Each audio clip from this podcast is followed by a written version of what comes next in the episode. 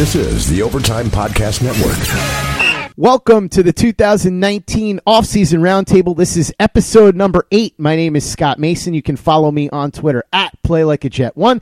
And I am joined by a very special guest. Not only is he the lead host on one of our podcasts here on Turn on the Jets Digital, which is, of course, the great There's Always Next Year with Travis Milton and Josh Conrad, but he's also the godfather of Jets blogs and Jets podcasts. He ran the jetsblog.com and also the Jets blog podcast with our friend Corey Griffin. I'm so happy to have him here to share his thoughts on what the Jets should do in the 2019 offseason. Mr. Brian Bassett. Brian, what's going on, man? I am doing well. I'm enjoying a sunny day before a snow apocalypse here here in Virginia. We, you know, anytime we get a dusting in the in the state of Virginia, the uh, state of emergency, shut everything down, kids out of school for four days. So you know we are we are uh, you know stocking up bread and milk and eggs uh, in the uh, in the you know because we might get a dusting of snow. Meanwhile, here in the New York, New Jersey area, we get ten inches of snow and we're expected to be at work on time. So yes, yes, I, I do remember that fondly as a child. You know, waking up, oh, it snowed. Like we're de- we're definitely not going to school. Oh, we're we're going to school. We're going to go to school today. So yeah, uh, I I wish you the best. I hope that you you don't have to go to work tomorrow, but more than likely you will go to work tomorrow. And I work at a company where everybody works remotely, so uh, so I'm going to work whether or not my children are home and you know barging into my office. That that, that that that that often does happen during conference calls. Especially, it's great when you're on a video conference call with a potential client and uh, and your children just come slamming into your office and you're just like, uh, I'm sorry, that's my insane children. Sorry, apologies. I feel like we need to make a viral video of this. We could Oh, get right, a couple yeah. hundred thousand views for this. I think. get the uh, get the uh, get that little uh, get my like my youngest my five year old girl like walking in like bushwhacker or something know, or maybe my two girls walking in like the bushwhackers like that girl did on the uh, yeah what was that like some English thing oh man that was so good I gotta go find that now As long as it's not Mike Maccagnan busting through the door with a macchiato in his hands, I think you'll be all right. and that's what he's probably going to be drinking, Brian, as he attempts to remake this team. So let's talk about him a little bit. He stays. Adam Gase comes in. I know you talked about this a little bit on Yeah. There's Always Next Year, but if you could elaborate, what are your thoughts on Maccagnan staying and the Jets hiring Adam Gase as the new head coach? Uh, you know, I, I think I've I've had a month or so to, to mellow on this. At the same time, I, I'm not a fan of what has transpired since since the season ended. I think we can all agree Todd Bowles was not the right coach for this team going forward. Um, I think Adam Gase, I don't know, he he might surprise me, but for a variety of reasons, I, I just I'm I'm doubtful, and and I, I I hope to be proven wrong. Uh, the one thing I will say is like I hope that Adam Gase, in now his uh what do you say like post hype his post hype role with the Jets will actually you know have a, have a good have a good outing. I think the the biggest thing wh- when I think about him is like when he went to the Dolphins, it was oh my goodness, you know he's this offensive genius. I mean, and we see this like how many times do we have to have the media fool us in this way where it was it was Adam Gase and then it was uh, you know Kyle Shanahan and Sean McVay and I'm not saying those guys aren't all excellent coaches. I'm just saying like I am not going to hang my hope on a team on who the coach is. Like as far as I see it, the coach is essentially like a net neutral. Uh, they can ha- they can help coaches like a Bill Belichick or a Sean McVay, uh, but often they tend to get you know wildly overrated. Um, but at a minimum, what I would hope a coach does is that they are not hampering a team, that they're not, um, let's say, interfering with the talent on the team. To me, it's all about the talent on the team. Um, I, I think Cleveland is is proving that. I, I keep going back to them in my in my talks. I just you look at the talent on the offense, you look at the talent on the defense, and you say, okay, I can see why this is happening, and that's you know largely thanks to guys like Paul DePodesta, uh, who have you know come in there and changed the the talent culture.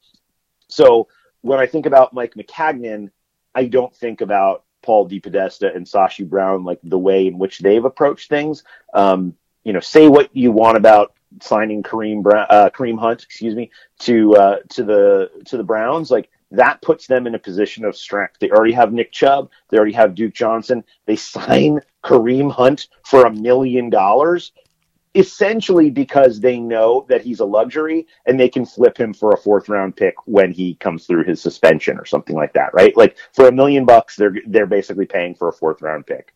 I, think it's brilliant, and that's the kind of stuff that I would hope that our our uh, our GM does. But what I to just kind of bring this home, you know, what I see is I, I'm, I'm fearful of, of where we go from here. We have a lot of opportunity in the coming weeks with a high draft pick in the first round and a ton of free agency dollars.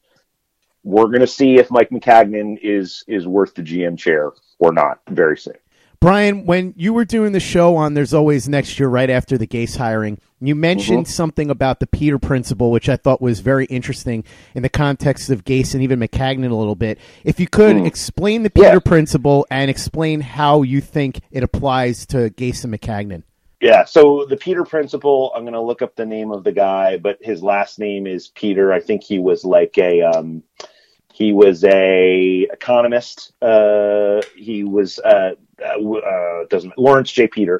So he was kind of a management consultant and economist type guy, and so he has this idea that in hierarchical systems, uh, yeah, he's a Canadian educator. In hierarchical systems, basically people rise to the level of their incompetence. So we could go back and look at I mean, you could look at wherever you work and you can probably see it. You can, if you've been in the military, you absolutely see it. Um, not to say that our military isn't the greatest in the world, it is, but sometimes people, you know, get pushed up, uh, and then they're they're not really suited for this rank. And then in NFL organizations, you see it too, where you might have a great defensive coordinator, one of the best schematic defensive coordinators, or best position coaches, and that person because let's say because they're a great offensive coordinator or a great defensive coordinator, they're then well the next step up is obviously coach. Problem is skills are widely different. You're more worried about management of team, delegation. I mean, I'm sure talking with with Travis, you know, he'll tell you like he's not in the kitchen chopping up potatoes uh, he has to delegate that and say, this is the way potatoes are chopped. I'm expecting you to do this. I'm going to go over here and do a lot of press so we can get people in the, in the restaurant or whatever, or, you know, I'm going to manage these 10 other people, but you've got to be chopping potatoes the right way while I'm over there. And so, so that's what, that's where it breaks down, right? And I see, you see that big breakdown between coordinatorship and head coach. And we saw that with Rex Ryan. It worked for a while, but ultimately, you know, as the talent faded and his, you know, bluster faded, that's why he is now an ESPN analyst, right? Because he doesn't want to be a defensive coordinator again, is basically what it boils down to. While sports can bring us so much joy, it can also bring us a lot of unwanted stress. And that stress can make it difficult to concentrate, relax, and get decent sleep.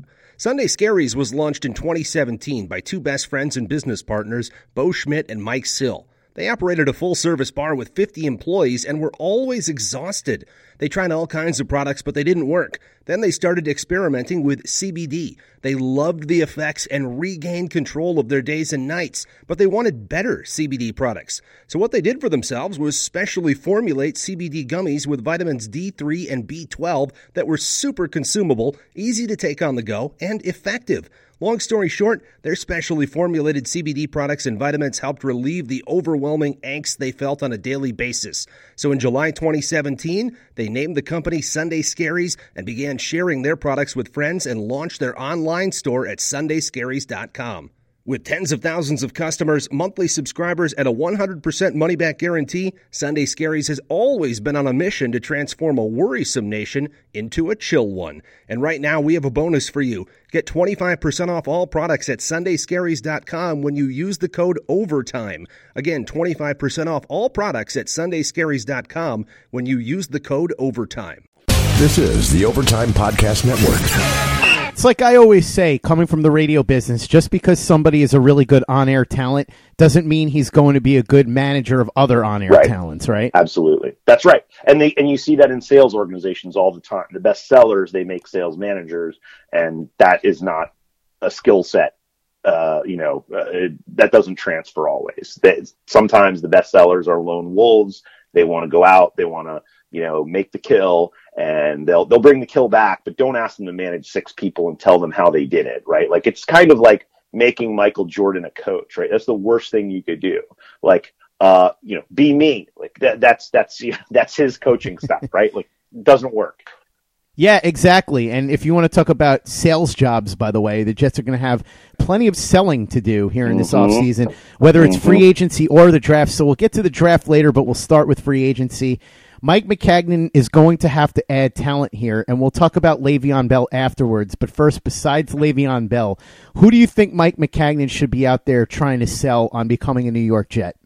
I think when we look at this team, as you know, we're told they're transitioning to a four-three, right? Which is ostensibly not that big of a deal. Um, you know, in some cases, you can move your ends to you know uh, outside linebackers to ends, and and vice versa. You know, we we saw that a little bit, you know, over the last ten or fifteen years, where where the Jets have been able to do that with varying levels of success. Like, I mean, I don't really know how I feel about Trey Flowers in specific from the Patriots, but you know, Demarcus Lawrence, uh, you know, Brandon Graham, maybe. You know, there, there's players that are out there that I think could be a help to this team. So I would love to see them you go after some of those type players because when you look at the draft and the way everything's mocking right now, I mean, it looks like you know the two ends are are going to come off the board ahead of the Jets, right? You're going to get Bosa and uh, Josh Allen. Um, you know, those guys are coming off the board ahead of the Jets. And the last thing that I want when it comes to the draft is a defensive tackle, and we can get to that in, in a second. But um, but I would I would certainly think I would love to see them going after defensive ends. For me, if I'm trying to spend my money in this year, I, am spending it on offensive line, uh, specifically tackles. I think every position on that offensive line, you know, there's there's some players that are fine, replacement level, like, but there's no great players on that Jets offensive line. And so I, I would be happy to see them upgrade at any and all positions, specifically the tackle positions, right? Because, uh, and guard, uh, because, you know, those are the positions that are going to allow Sam Darnold to have the most time to get rid of the ball. Uh, so, you know, while I would love them to have a Le'Veon Bell, uh, while I would love them to trade for, you know, a crazy Antonio Brown, uh, while I would love them to trade for Odell Beckham, like none of those things are going to happen, right? So let's focus on what can happen, and what can happen is quickly picking up offensive tackles, um, and then figuring out what to do with the rest of that money, and, or, and defensive ends, uh, and then figure out what to do with the rest of the money. Uh, what do you think? Me personally, I think that a lot of what you said makes sense. You just got to get an infusion of talent and you've got to get players at the positions where you're especially the weakest. I don't really know if they're going to be able to get any tackles because it doesn't seem like there's going to be a lot in that area available in free agency, but I do think that they should scour everywhere and see if maybe even there's a guy that's a backup or something that they like that might be underutilized. And I think that's a lot of what free agency is for, Brian, is finding guys that were underutilized in other places because the guys that are really, really good, with a few exceptions, and we're going to get to one of those exceptions in a second, tend to be locked up. So generally you're looking at guys that are past their prime or have had injury issues or there's somebody that may have been underutilized and you're mm-hmm. trying to find hidden well, gems. well let's just go i want to go through some of the offensive uh, i mean and a lot of these guys right they could be locked up by their by their current teams or they could be um you know franchised but like i'm just going through like pete prisco's list here. So let me see. So you've got trent brown it says number nine. You got Matt Paradis, who I think was he, he broke his leg. He's a center for the Broncos. He's at uh, twelve. Donovan Smith from the Bucks. I would I think I'd love him. He's only about 25 and he's not great, but he's not terrible. You could put him at right tackle. Um, Ja'Wuan James from the Dolphins seems like a easy, an easy play because obviously he just played for Adam Gase. I mean, assuming he wants to keep playing for Adam Gase, if he wasn't one of the guys, um, mutinying in the locker room. Uh, but it seems like knowing them, he could be a great right tackle for the team. Uh, going a little further down the list, uh, Daryl Williams from the Panthers. I don't know if he'll get re-signed by the Panthers, but you know he's another player. There and there's a couple more, but but uh, right, I would say this is what agents are for, right? Like I understand that there's no tampering and blah blah blah blah blah and all that crap, but you know what? If I'm if I'm a GM, I'm probably going to try and play as fast as loose as I can, and I think most of these guys, by and large, do. That's what the Senior Bowl's for. That's what the Combine's for, right? Go talk to the agents, take them out to uh, you know take them out to the the steakhouse. Uh, what is it? Um, St. Elmo's, right? Find a quiet table and say, okay, what does Ja'Wuan James, you know, want if he wants to come for the Jets? And, you know, they say, okay, 15 million a year. Okay, great. We can do that. Right. And then it's like, we already have that set up ahead of, you know, the, the true, you know, tampering period. And so, so my point is a good GM and a good, and a good organization should already be having those back channel conversations. And if they're not, then good for them. They're being virtuous, but you know what? All the other teams are tampering. So you might as well tamper too. It's funny when you said St. Elmo's. All I could think of was St. Elmo's fire. So no, when you were living in DC, I bet you had that like sweet loft apartment with the uh, like the glass the gla- the glass cubes like Rob Lowe had. Yeah. Oh yeah, I, I believe it. I believe it. I wish I had almost anything in common with Rob Lowe other than some of the things he got in trouble for back in the 80s. Besides right. that, I wish I shared a bank account. Jawline. Yes, yeah, a jawline. Yeah. being able to age the way that Rob Lowe ages and on and on down the line. Yeah talent for acting, all these things. I sure. wish I had that Rob Lowe has. But yeah, I I'm laughing now thinking about this, thinking about coming home to an apartment that's quality enough for Rob Lowe, yeah. who's a multimillionaire, to live in. Wasn't he like playing saxophone or something in that movie? I feel like he's playing saxophone. Someone's playing saxophone in St. Elmo's Fire. Can't remember. It's been a long time. It has been a while for me, but I still remember that theme, and it just blasts in my head by John yeah. Parr, right? Mm, yeah.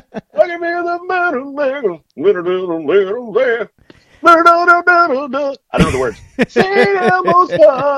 yeah, just like that. I wonder if it. the Jets are going to play that as a love song for Le'Veon Bell when they try to recruit him. If yeah. they do, I wonder if it's going to close the deal. What do you think, Brian? Are they going to land Le'Veon Bell, and do you think that they should try to? They've been signaling that they're not that interested, right? Like that's what's kind of been coming out. Um, I think Manish reported that. I mean, again, take that for what it's worth. Uh, but I, but here's what I'll say. Like, I think Le'Veon Bell on this team with this offensive line, you're not getting your money's worth. Now, Le'Veon Bell on this team with two quality tackles and a guard or something they pick up in the draft, like, okay, now we're talking. Now we're talking. Like, I think the Steelers have a pretty good line. I'm not going to go and say like the Steelers have the greatest line of all time, uh, but I certainly think that Le'Veon Bell coming to this team with this line, you're not going to get the results that you that folks are expecting out of him. And a year from now, if they don't take care of the line, we're talking about what a bust Le'Veon Bell was as a draft pick. And so as a result, if I'm Mike Maccagnan, that's what I'm thinking about because I know that my time is limited. I'm on the clock. Whatever Chris Johnson says, um, I better I better make some swings and and you know and and get some get some hits here because Le'Veon Bell's an amazing talent at the same time at a very replaceable and devalued position. That's going to look bad for him. Uh, so so I, I'm I'm torn on it. I would be happy with them making a move for him. I'm just not excited to hear if the Jets are going to make him the highest paid running back of all time. Like that's not the kind of offer I'd like them to make. I think for Le'Veon Bell, it makes the most sense for him to go to the Colts. Like it, they've got a they've got a resurging offensive line. You got Andrew Luck. They're you know primed for contention. Uh, they've got more cap room than the Jets. Uh, they can afford to spend on him, and so I think at the end of the day, I think he winds up on the Colts. Now, I I don't know what their GM is saying. I'm just thinking to me that makes the most sense. Or I mean, I know San Francisco just paid uh what's his name McKinnon last year, but um, you know, maybe maybe they make a play for for Bell here and they find a way to scrape McKinnon's uh, raw, uh, money off their off their uh, salary cap. What do you think about Bell's friend Antonio Brown as a possible trade option, or maybe AJ Green or something like that? Anybody on the trade market you like? That's a good question. I mean, I've been obviously following this Antonio Brown story. I mean, he is doing his best to shoot his way out of town. But every time I see something on Rotoworld, then it's like, well, they'll probably just work it out in the end. And I, I don't know if that's if that's what uh, Brown will do here. Like, I think he's trying to find his way to get himself off this team, and he's doing enough things, talking about Ben Roethlisberger, you know, with an owner mentality and all this kind of thing that like I just don't see how you bring him back. The interesting thing though about Brown that people aren't talking about, they talk about his salary cap hit and blah blah blah, and the Steelers saying like, you know, we're not going to do things based on the cap, but I don't know. Like if they want to make some moves in free agency, they would be wise to designate him or trade him after, like in June, I think it is. Mm-hmm. So the problem is, like, you don't get the draft capital of, you know, trading Bell, uh, Brown now. You have to wait until next year to use that draft pick. So I, I think like the Steelers would have to fire sale Antonio Brown to get rid of him. And I don't know if they're willing to, you know, accept a third round pick for Antonio Brown just for, you know, the, uh, uh, the optics of, of how that looks to, to the wider league. Like I think just would look bad. But I think if if if he could be had for a third round pick, oh my goodness, I would totally make that move. And you know what? You set him up with a some sort of contract that is kind of a year to year thing because I mean he's demonstrated the fact that he is kind of I don't I don't know what's going on with Antonio Brown, but there's there are some things happening. The the thing about Antonio Brown though is he has like his career to date as even though he had like a slow start early on, like he could play much like Jerry Rice did. I'm not saying he's Jerry Rice. I'm just saying much like his career did, he could play well into his 30s. And so you look at someone like that, say, geez, he might have seven years left in this league. Like that's incredible. But the way he kind of injury history and all that sort of thing for him have played out so far, it's possibility. So, uh, I mean, I don't know. Like in terms of trades, uh, the other thing I was thinking about is right if they could get a defensive end or they could trade for a running back. One of the, like I would love it if if they traded for Duke Johnson. Oh my goodness, like I would be thrilled because Duke Johnson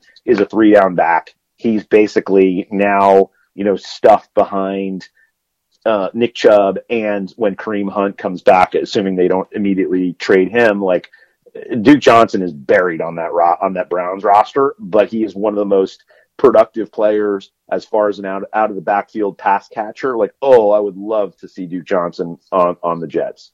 Um, I think he would be an amazing, and uh, he's got a he's got a new deal last year, but it's not as painful as something like Le'Veon Bell's contract uh, would be. Hey guys, Greg Peterson here with the Baseball Betting Podcast. As we know, the MLB season is back in our lives. It's going to be a 60 game sprint unlike anything that we've ever seen before. And I'm going to be giving you picks every single day, seven days a week with Major League Baseball. We're also going to be keeping up with the KBO as well. If you like baseball and you like being able to make some money, subscribe to the Baseball Betting Podcast with Greg Peterson on Apple Podcasts, Google Play, Spotify, Stitcher, TuneIn, or wherever you get your podcasts. This is the Overtime Podcast Network. I've talked about Duke Johnson as a pretty good backup option if they don't get mm. Le'Veon Bell. So I agree, I agree, with you on that. I also think that you're 100% on target as far as Antonio Brown getting traded. If he's going to get traded, the Steelers would be insane to move him before June 2nd because, like you said, $21 million cap hit if he's dealt before then and a $7 million cap hit if he's mm-hmm. dealt after then. So if you want to be able to do some things, you're going to have to make sure that you don't make that move too early because you're going to cripple your cap. And it seems a little bit insane to me to spend $21 million to get rid of one of the best players in the league. Uh, I agree. But I will say, like, I think, you know, no one is Antonio Brown, other than Antonio Brown right now. But when you look at what Juju Smith Schuster has done in two years in the league, and you look at what James Washington was doing at the end of last year, like, as the Steelers, you have to be pretty confident that going forward, you're going to be just fine and and you know they'll obviously keep James Conner, um, the running back who was kind of a tight end in fantasy. What's his name? Jaylen Samuels.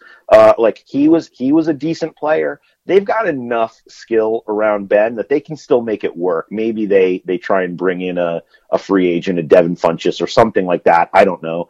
Um, but at the same time, like there's enough there that I think I think they'll they'll be fine.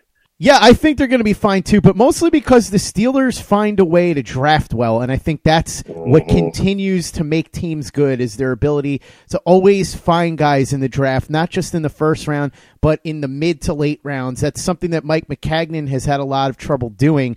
If the Jets want to turn this thing around, they're going to have to change that. We saw them with Christopher Herndon last year, possibly finally hit on a guy in the mid rounds. We don't know for Yeah. sure, but the results early were promising. So we go into this draft now, and that's what Maccagnan's mission is going to have to be, in addition to hitting on that number three pick or trading down and hitting on whatever pick they end up at. So let's talk mm-hmm. about this. First of Yeah. all, at number three, what would you be looking to do? Is there a player you like specifically? Would you like to move out? What do you think? I mean, if Josh Allen or um, Bosa slide to three, like you take, you just don't even think. You just hand in the card. Uh, if Quinn Williams, the defensive tackle out of Alabama, is available, I don't know what I will do to myself. Like people are going to have to take away sharp objects like from me and and shoestrings and things. Like I'm going to be on watch because because if we draft another defensive tackle, like I. I mean, just think about the last 10 years and what we've done with our first round draft picks. And then think about how we've wasted them in, you know, shooting Muhammad Wilkerson out of town, in Quinton Coples being a bust, in, uh, in Sheldon Richardson being shot out of town. Like, if we go get another defensive tackle and we don't even love Leonard Williams, like, he's fine, he's great, he's good, whatever. We'll probably pay him his next deal. But look, if we get another defensive tackle in a first round pick, I'm going to scream. I'm going to scream. I, I'm going to go nuts. So what I would say is if we're there at three and Bosa and Allen are off the board already, I see one of two things. My, my sincere and fervent prayer is that we would trade back because there's enough teams probably trying to get ahead of the Raiders, maybe trying to get ahead of the, um, uh, the Bucks, um, and, and the Giants, right? I mean, you look at, you look at four, five, six, you've got Raiders, Bucks, Giants. Those are all three teams that could potentially use quarterback. Uh, I don't know that uh, the the Cardinals would go would go quarterback one.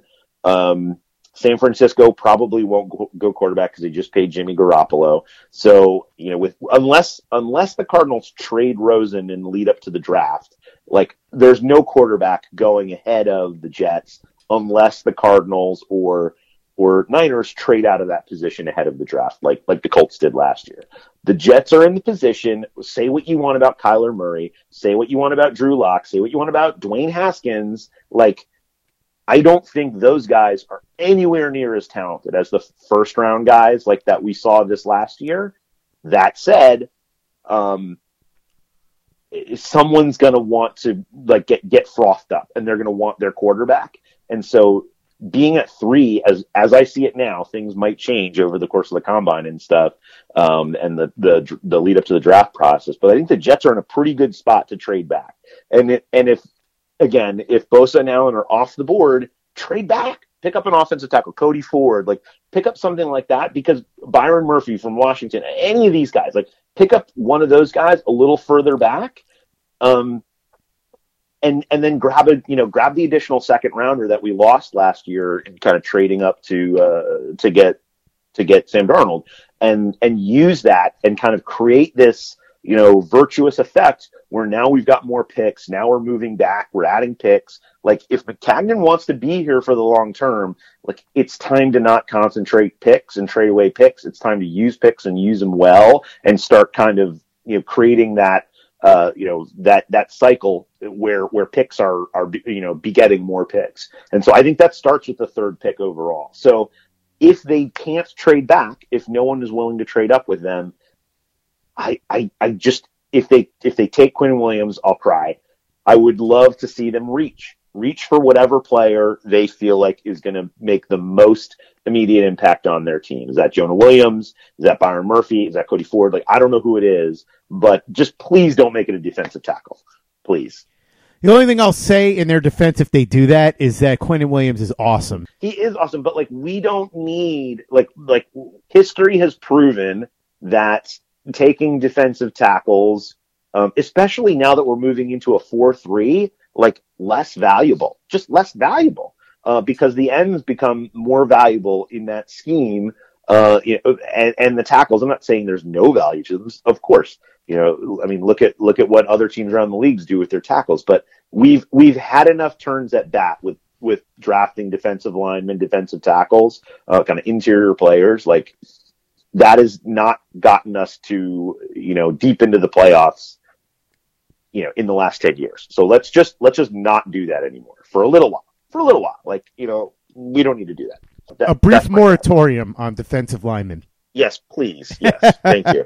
I mean, yeah, defensive ends, fine. Like that guy goes after the Packer, the goes after the um, uh, the quarterback. But uh, I just these interior defensive linemen are not as valuable as the number three overall pick. I'm sure Quentin Williams is great, just not based on what the Jets need. I, I'm, I'm, I, I, I think I have over, what's the word? Um, overvalued best pe- best player available um, historically, and now I'm realizing like best player available is good. It's fine. At the same time, like not at the expense of making yourself relevant. And and I think if they draft Quinnen Williams, we're just back to drafting Leonard Williams all over again, which was a great pick when they did it. Don't get me wrong. But when you're looking at, okay, well, what do we do? We've got Sheldon Richardson and Muhammad Wilkerson, Pro Bowl level players. And then we just drafted this guy. Now we've got three kind of interior defensive linemen. Like, what are we doing? Uh, you know, it, it's just, it's just doing the same all over again. I can't, I can't do it again. Can't do it again. Sorry. What about the mid to late rounds? Any players you like? Any positions you'd be looking to fill? As insane as it may sound, like I think wide receiver um, and and running back, you know, are two areas where I would love to see them. And tight end, like I I loved what we saw out of Chris Herndon last year. Um, but from what I'm, I mean, it's early for me in this process. Like it, I still have a lot of homework to do. But the early analysis of of what I've seen is this is kind of a gross running back class. So spending a lot, like trying to find your three down running back in this draft class is going to be difficult. If you wanted to do that, you should have done that in the previous two years. The Jets haven't done that. So now they need to rely on free agency or trade, like as we were talking about with Duke Johnson or something like that to, to fill that position. So I, I wouldn't stress running back, but I also look at our wide receivers and I think we need help. Um, Parris Campbell, Ohio State, um, uh, wide receiver. Uh, he is like 6'1", 208, which is kind of perfect size. You know, just something that you could need as kind of like an outside X receiver. Um, obviously, you know, had a great had a great 2018. Uh, I think he had 90 receptions. 90, yeah, 90 receptions Wow. in college. Like, think about. I mean, they 90 receptions in the NFL. is great. They don't even play that many games in college, and he had 90 receptions. So, like, he's a super productive player. Uh, I'm not sure how old he is, but yeah, I think that may be the one knock on him is he's probably 22, 23. Like he's not a 21 year old guy coming out, but but he's someone who I think you could have in the middle rounds. Um, who I, I think the Jets, you know, they need to add to that. They need to find. I love I love Quincy Nunwa, but they need to add to Sam Darnold's arsenal uh, of of talented players. And so Parris Campbell's probably someone. I mean, we'll see how how he tests, but um, but he would be someone I'm I'm kind of early eyeing. The the other thing I would say is I think tight end apparently like we'll see what happens at the combine, but people are already saying that this could be like a a bumper crop for tight ends. So while I love what we've seen from Chris Herndon, I would not be opposed to them using late pick on on another tight end just so they add that value so they could use them for two tight end sets, find a versatile player who's going to go later in this draft who might otherwise be a third or fourth round pick in another class, uh, but is just pushed down in priority just based on positional strength. Hey guys, this is Greg Peterson, host of the podcast Hoopin' with Hoops. Despite the fact that college basketball is in the off season, it's never too early to get a jump start on taking a look at these teams because there is now 357 of them for the upcoming 2020-2021 college basketball season. I'm going to give you guys a deep dive on every last one of them, keep up with all the transfers in college basketball, and so much more. You are able to subscribe to Hoopin' with Hoops on Apple Podcasts, Google Play, Spotify, Stitcher, TuneIn, or wherever you get your podcasts. This is the Overtime Podcast Network. I think that what they really need to look at is finding a way to get the two best offensive linemen they can with their two third round picks I would change the strategy a little bit if a player that I really like slipped, but I think I would go into it with the idea that I'm going to get the best two offensive linemen I can possibly find because I think the free agent crop is kind of thin. And even if the Jets are going to be able to get by with largely what they had last year, meaning Winters and Beachum and Shell, obviously we know that they're going to need a new center and at least one new guard. Mm-hmm. I think that they're going to need somebody that's going to be able to step in pretty close to right away, and then another guy that at the very least is going to be ready to take over the following year. So I think the offensive line has been neglected way too long by this regime. They haven't used any major capital to try and fix it. The highest pick that they've used has been a fifth rounder, which they drafted Brandon Shell with. So that's what I would be looking to do is Yeah.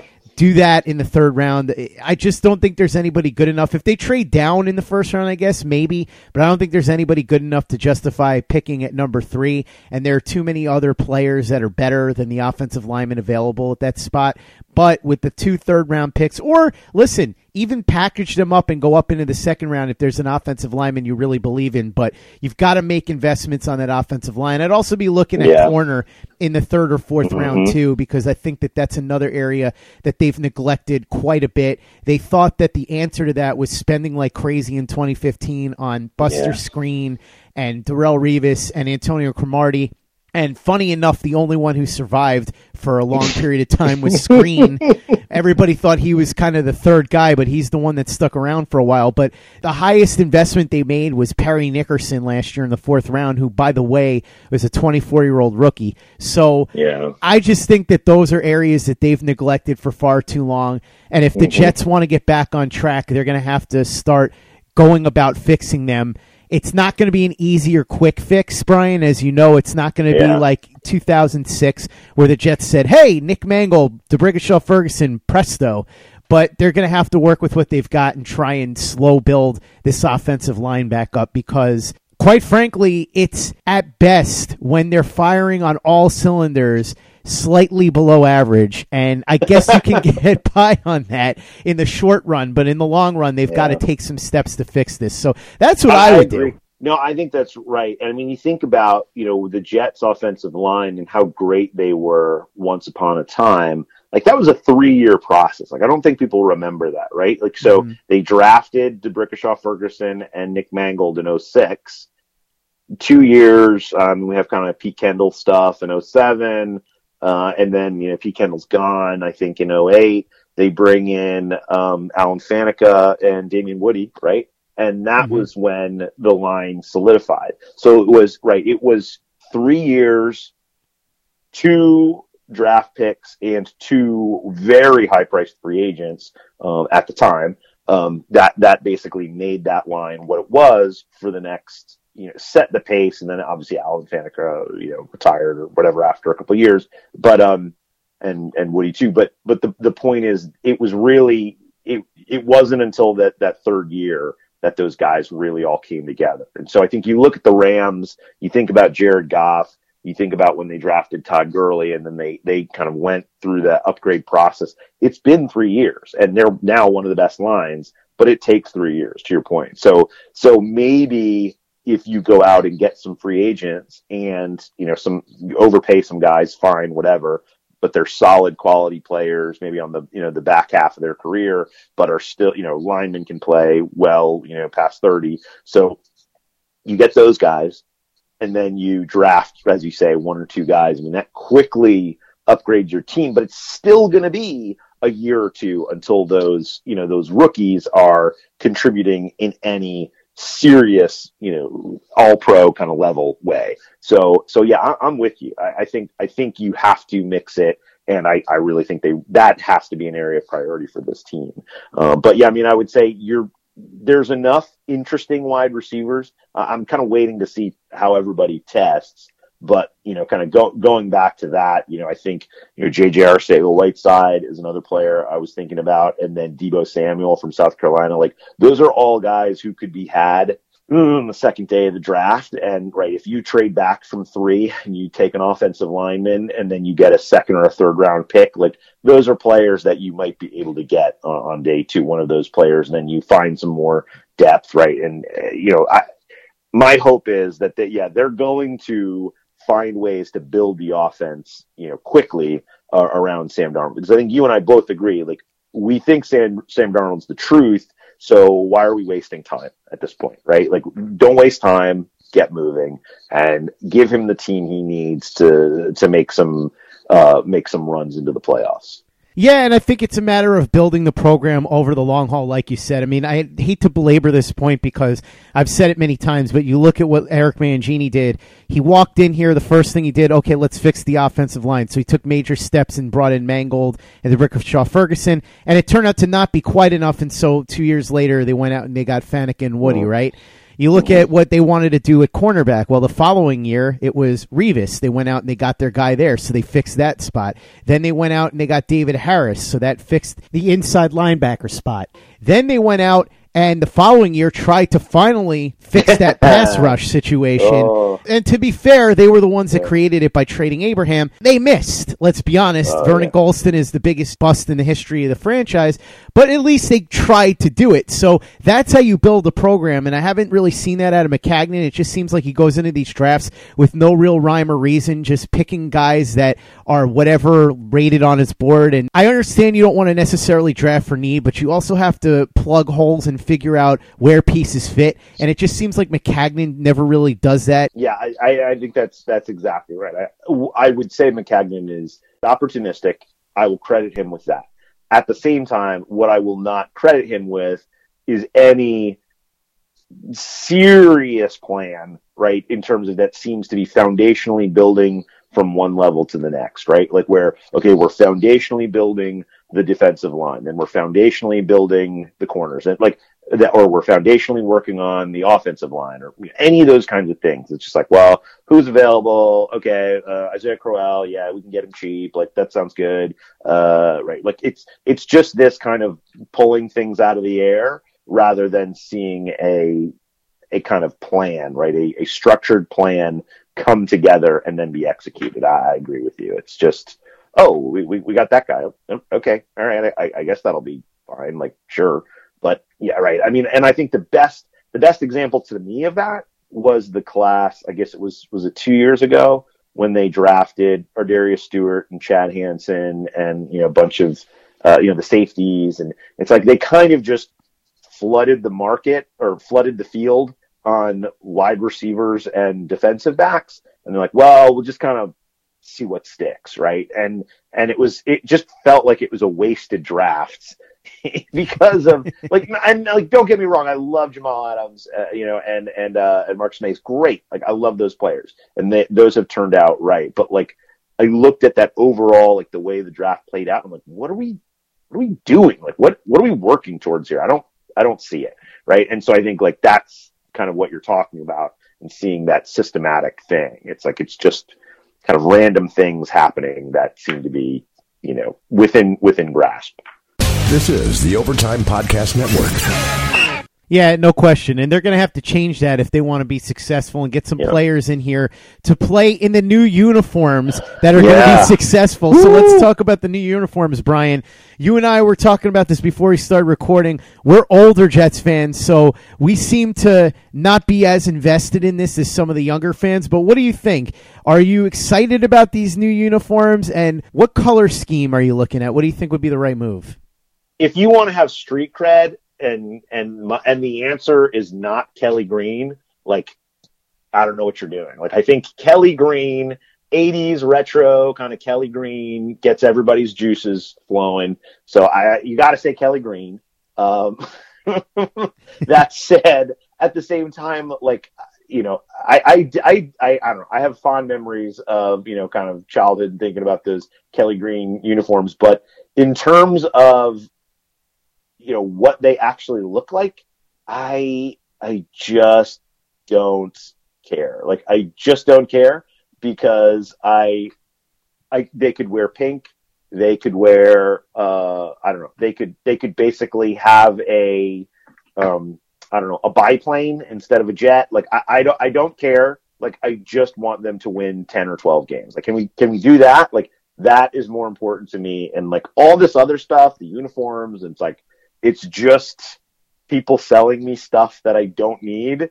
or don't really care about. Like I'm sure the players love to look cool and love to look like they're, you know, you know, you know, it make, gives them more swagger to be in a cool uniform. Um, it's a green and white uniform, you know, based off the Hess colors, you know, from from the Hess family. So, and you know, their mascot is a a you know supersonic aerospace device that everybody has has traveled on and been with um you know been sat next to someone with a uh, an expansion lap belt and a and a uh, courtesy dog. So you know at this point like jets are not that great of a thing uh in terms of like what they were in the 60s versus what they are now. So i'm going i'm spinning way out to say I just don't care because I'm probably not going to buy the new jersey anyway. So like, I just, I, uh, it's just, it's just an opportunity to make me spend more money for a team that I need to see. I'll, I will happily start spending money on this team when they can consistently win 10 to 12 games. I will, I will buy jerseys all over the place for my whole family, for my Patriots, for my Patriots, um, uncle and my Patriots cousins, you know, fans, friends. Like I will buy jerseys all day long if the Jets can win 10 to 12 games. But until they do that, I do not care about the New Jersey. Haven't won a division title since 2002. So, yeah, I'm a little more concerned about something like that than I am about the jerseys. Although I do respect the fact that people seem so invested in this, so I do hope that it turns out that the jerseys aren't ugly and that they're nice to look at. I don't know that they're necessarily going to lead to a culture change, but I guess we can hope. Look, when Bill Parcells came in, he changed the jerseys. I would say correlation and causation are not the same there, but listen, it's all we got at this point, right? That's fair, right? And I guess right there is that. Like, hey, if it makes you feel good, you know, act as if and um, you know, uh, dress for the job you want and uh, you know fake it till you make it and all that fine great. If that if that makes uh, Jamal Adams play better and that makes I don't know uh, makes Darron Lee not miss tackles or get you know get get blown by when he's trying to protect a, a tight end awesome great. You know like let that's let's let's do it then. If, if that's gonna if that's gonna be the difference like let's let's get on it. But I'm more worried about them drafting well and spending well in free agency, as I think as I think we've we've spent the time. But I know that Paulie's very uh, he's very invested on on jersey. So he's so on edge about it that he refuses to talk about it. He lifted the ban very briefly to talk about it on the roundtable with me, but besides that, he has banned all discussion on the jerseys until they get revealed because he just doesn't want to deal with getting his hopes up at this oh. point. He's going to be like a little kid on Christmas. Yeah. He's either going to come downstairs and be super excited that he got a pony, or he's going to be upset that Grandma got him some tube socks. Well, you know, it's healthy, and I will say to Paulie's credit, that is a sign of of maturity, right? If he's if he's saying like, "Listen, this is getting me all you know worked up and you know animated and anxious and you know all that kind of thing," like I'm just going to not talk about it because like I am as a as a 42 year old now, like I'm a firm believer in like fear of missing out rules my life. Like that's just kind of who I am as a person. Like there's always awesome people doing great stuff that I don't get to do. Uh, at the same time, like joy of missing out is is real, and and I'm learning as as now you know a man into my my fifth decade. Like it's pretty great. Like it's pretty great to just turn off what's going on, you know, on Facebook or, you know, Twitter or, you know, CNN or just whatever, like wherever you're going and things that are driving you crazy. So if this is driving Paulie crazy and he just doesn't want to deal with it, like kudos to him. It shows maturity. So well done, Paulie. All I know is right now Paulie is in a good place because Sasha Banks and Bayley won the WWE Women's Tag Team titles. So he doesn't want to bring himself down from that high Right. by worrying about the jerseys. So let Right. Paulie be in his happy place and hopefully Sounds the good. jerseys make him and everybody else happy. I agree with you. I think it's a sign of maturity. Don't get all excited. Don't get all worked up. Just let it play out. And then if they disappoint you, you can get mad if you want because that's pretty Yes. much what we've learned to do as Jets fans. We go right. Into the season. I think Denis Leary used to call it Irish optimism. You almost hope for the worst so that if the best happens, you can be pleasantly surprised. Won't let you down. Stoicism is a good, a good uh, life philosophy. So I love it. A hundred percent. And that is what we're going to do as we approach free agency, the draft, and the rest of the offseason. Brian Bassett, the godfather. Just when they thought he was out, we pulled him back in. I gotta say, I'm glad that I pestered him for like six months on DMs mm-hmm. and got him to come out of retirement because there's always next year became one of my favorite Jets podcasts. Just as I knew that it would. I missed the old podcast with you and Corey, but Corey comes mm-hmm. in and does guest spots here and there, and it's great to have mm-hmm. you and Josh and Travis who cracks me up all the time. And I just hope that his liver survives this off season. But I'm glad that you guys are doing the show, and I'm glad that you're a part of Turn on the Jets Network. Like I said, none of us would be doing this without you. You are the godfather, the one that blazed the trail for all of us. So, Brian, thanks so much for joining me on this episode of the Roundtable, man. For anybody that wants to interact with you or anything like that, mm-hmm. where can they find you? Yeah, uh, Twitter, Brian underscore Bassett, two S's, two T's. Find me there.